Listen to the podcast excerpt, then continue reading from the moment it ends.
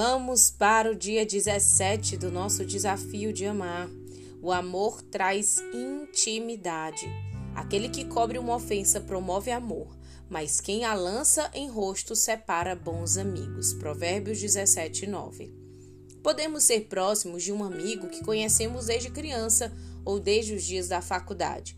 Podemos ser próximos a um irmão ou irmã de nossos pais ou de um primo que tem aproximadamente a mesma idade que nós. Mas nada se compara à proximidade existente entre um marido e uma esposa. O casamento é o relacionamento mais íntimo do ser humano, no emocional, físico e espiritual. Por isso, necessitamos tanto dele e de sua formosura.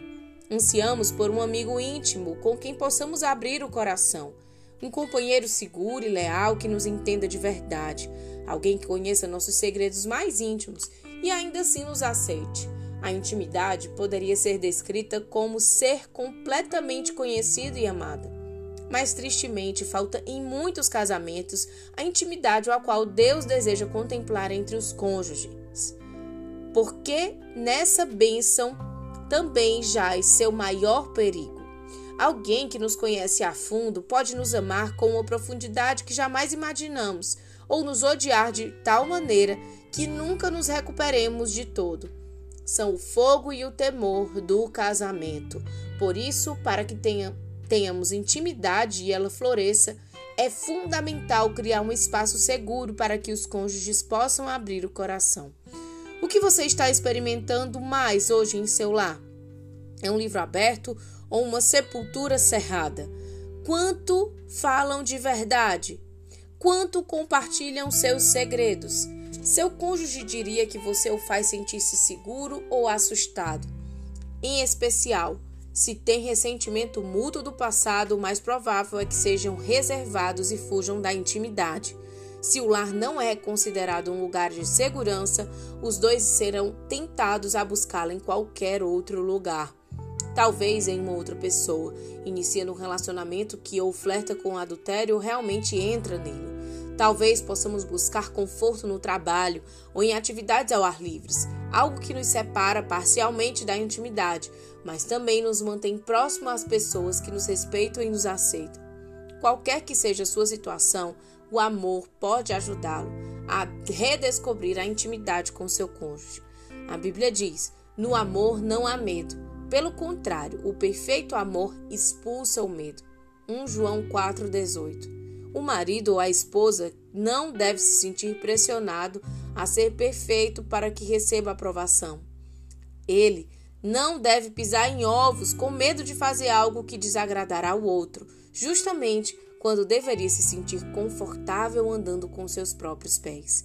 Liberdade deve ser a atmosfera do casamento. Como Adão e Eva no jardim, a proximidade deve intensificar somente a intimidade. Estar nu e não se envergonhar. Gênesis 2:25. Deve existir na mesma frase em seu casamento, fisicamente e emocionalmente. Evidentemente, esse é um território delicado. O casamento descarrega a bagagem da outra pessoa na sua vida e a sua na dela.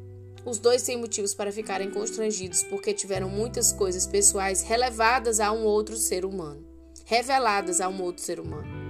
Mas essa é sua oportunidade de proteger todas essas informações particulares sobre ele no abraço protetor do seu amor e de prometer ser o que mais pode ajudá-la a lidar com isso. Alguns desses segredos precisam de correção. Então, podemos ser agentes de cura e restauração, não discussando, não criticando, mas ouvindo com amor e oferecendo apoio. Alguns desses segredos só precisam ser aceitos eles são parte do caráter e da história da pessoa. E na, embora essas questões não sejam muito agradáveis de lidar, elas sempre vão existir. Um toque delicado. Em ambos os casos, somente você possui o poder de rejeitar o seu cônjuge por causa disso, ou convidá-lo a entrar, com seus defeitos e tudo mais. Eles irão reconhecer que estão em um lugar seguro, onde são livres para cometer erros ou irão se recolher para si se afastar emocionalmente de você, talvez para sempre. Amá-lo bem deve ser o trabalho de toda a vida. Pense nisso desse modo. Ninguém o conhece tão bem como Deus, aquele que o formou. O autor de Salmo 139 estava certo quando disse: Sabes quando me sento e quando me levanto, de longe percebes os meus pensamentos. Sabes muito bem quando trabalho e quando descanso. Todos os meus caminhos se te estão conhecidos, te são conhecidos. Antes mesmo que a palavra me chegue à língua, tu já sabes e conheces inteiramente, Senhor. Salmo 39, de 2 a 4. E ainda assim, Deus, que conhece até os segredos que escondemos de nós mesmos, nos ama tão profundamente que não podemos ao menos medir. Quanto mais nós, pessoas imperfeitas, devemos estender a mão a nossos cônjuges em graça e entendimento, aceitando-os por quem são e assegurando-os que seus segredos estão seguros conosco. Talvez essa seja uma área onde você falhou no passado. Se aconteceu assim, não espere que o seu cônjuge lhe dê imediatamente acesso livre ao coração dele. Você deve iniciar reconstruindo a confiança. Próprio Jesus é descrito como aquele que não invade a vida da pessoa, mas que permanece à porta e bate. Eis que estou à porta e bato. Se alguém ouvir a minha voz e abrir a porta, estarei em sua casa, e com ele cearei, e ele comigo. Apocalipse 3:20. A realidade da intimidade sempre leva tempo para se desenvolver, especialmente depois de ser comprometida. Mas seu compromisso de restabelecê-la pode começar hoje, para qualquer que esteja disposto a aceitar o desafio. Vamos para o nosso desafio do dia. Comece a desenvolver intimidade emocional com o seu cônjuge.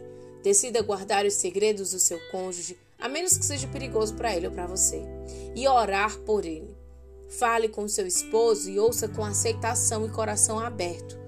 Faça com que ele se sinta seguro. Anote quando o desafio estiver completo. Quanto mais seguro alguém se sente, mais provável será que abrirá seu coração. Como tem sido essa realidade em seu casamento até agora? Quão difícil é para você se conter em fazer uma crítica ou algo parecido? o que você aprendeu sobre o seu cônjuge hoje, simplesmente ao ouvi-lo. Uau, que desafio! Vamos agora para o nosso comentário e oração do dia. Que Deus te abençoe!